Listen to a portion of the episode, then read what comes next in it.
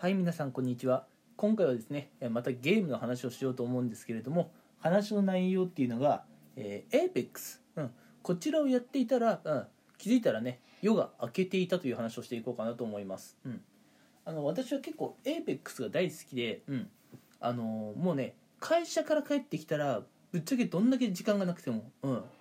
あのー睡眠時間を削ってでもね APEX をやるのが最近習慣になりつつあるんですね、うん、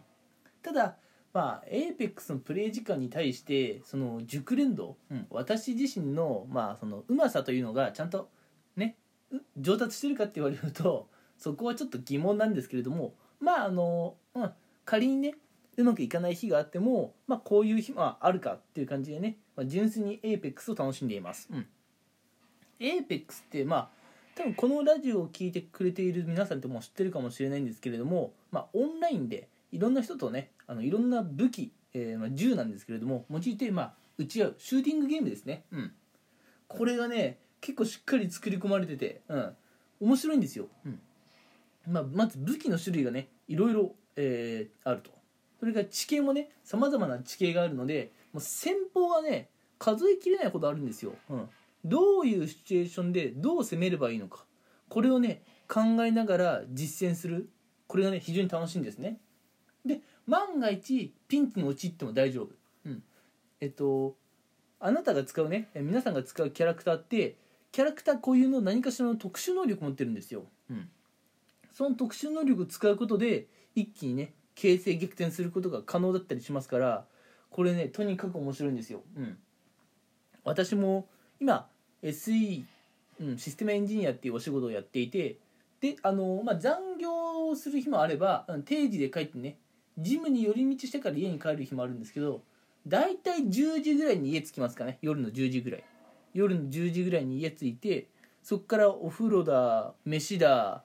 えーちょっとねまあお勉強だなんだ。で結構11時半ぐらいになるんですけれどなんだかんだ。11時半からねうん。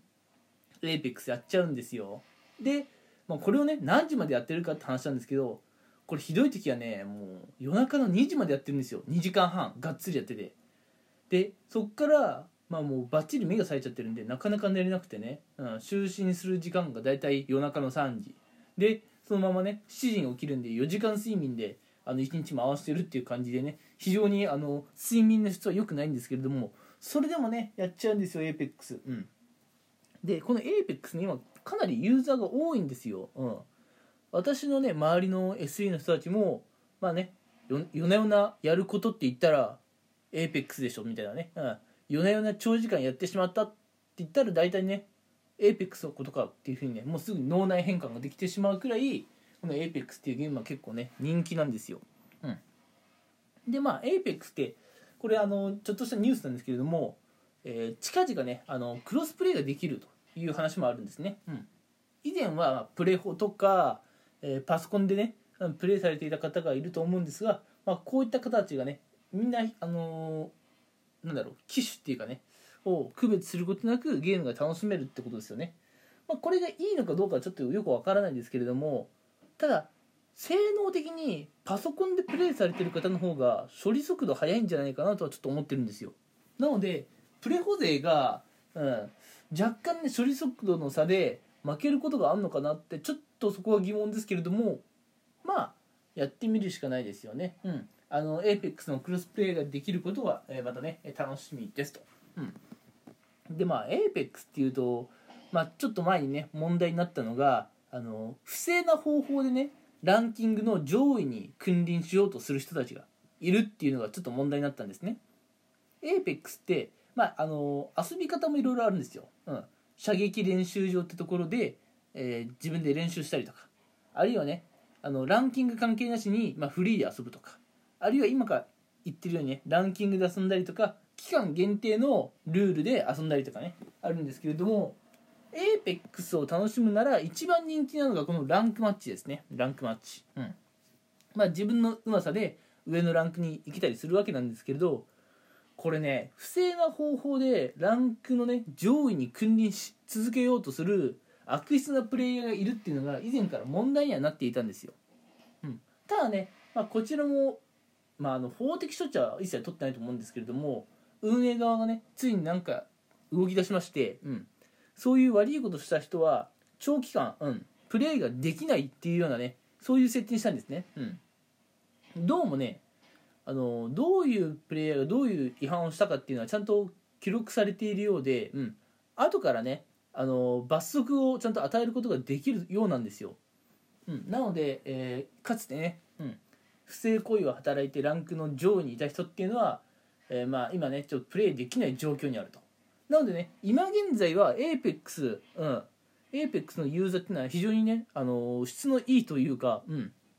まあ、健全な状態に保たれているんじゃないかなと思っていてあの今だからこそね APEX を、まあ、安心して楽しめるっていうのはあるのかなとは思います、うん、まあそんなこんなでね、えー私も APEX をやり続けて平日だろうが休日だろうが問わずね、夜中もやってしまうんですけれども、えー今日、うん、金曜から土曜にかけてはですね、まあ、あの土曜日はお仕事ないっていうことをねいいことにも私ね徹夜で APEX やってしまいましたもう本当に。うん。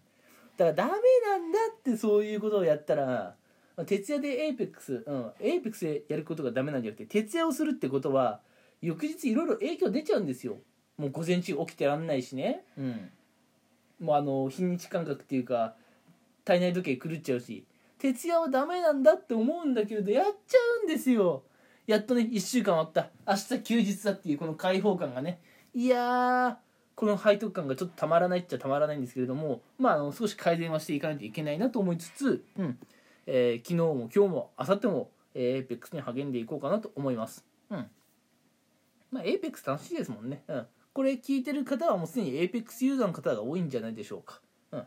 でもしねえ APEX ユーザーの方だったら分かると思うんですけれどもちょっとね最後はおまけ話として APEX っていうゲームあのいろんな武器が出てくるんですけれどもあのこの武器おすすめだよっていうのがね1個あるんで、うん、そいつをおおすすめして、うん、今回は終わりにしようかなと思います、うん、私が APEX でねよく使っている武器でこいつねマジ使いやすくてマジ強いっていうのがねあるんですけどもそれがスピットファイヤーって武器なんですね。うん。スピットファイヤーあいつねマジで有能なんですよ、うん、スピットファイヤーが他の武器とどう有能かっていうとあのまあいろんな武器とね比較した際に、まあ、相対的に見て、うん、弾一発一発あたりの威力っていうのがねまず弱いってことはない、うん、十分な火力を持ってる一発一発がね、うん。えー、APEX をプレイした方、えーは分かると思うんですけどすいません APEX ちょっとね未経験者の方はすいませんちょっと分かんないかもしれないですね。ごめんなさい。だスピットファイヤーってまあ一発一発がそんな弱くないので相手とね、まあ、打ち勝てる可能性があると、うん、で相手と打ち勝つっていう意味ではけあの銃にね弾を入れる要するに装填数っていうものがあるんですけどもスピットファイヤーねこの装填数もね優秀なんですよ、うん、あの装填数まああの拡張ヘビーマガジンっていうものがあるんでね。そいつでさらに装填数を増やすことができるんですが、うん、このスピットファイヤーって武器は装填数がね他の武器に比べて多いんですね。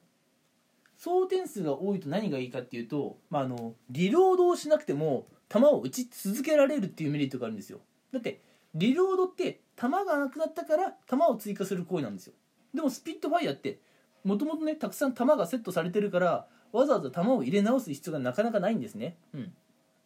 だからあの相手がね弾切れになってる間もこっちはね弾を打ち続けることができる。これがね相手と打ち勝つことができるっていうまあメリットなんですね。うん。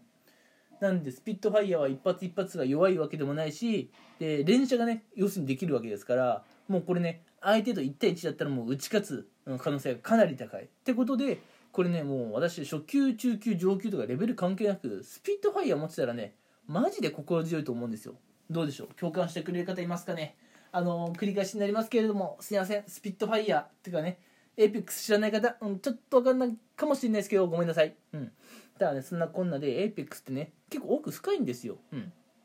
なのでもしエイペックスやってみようと思った方もうすでにやってるよと思った方、うん、ちょっとね、えースピットファイヤーっていう武器にね興味を持っていただけたらなという最後若干趣旨変わっちゃいましたけどお話をさせていただきました。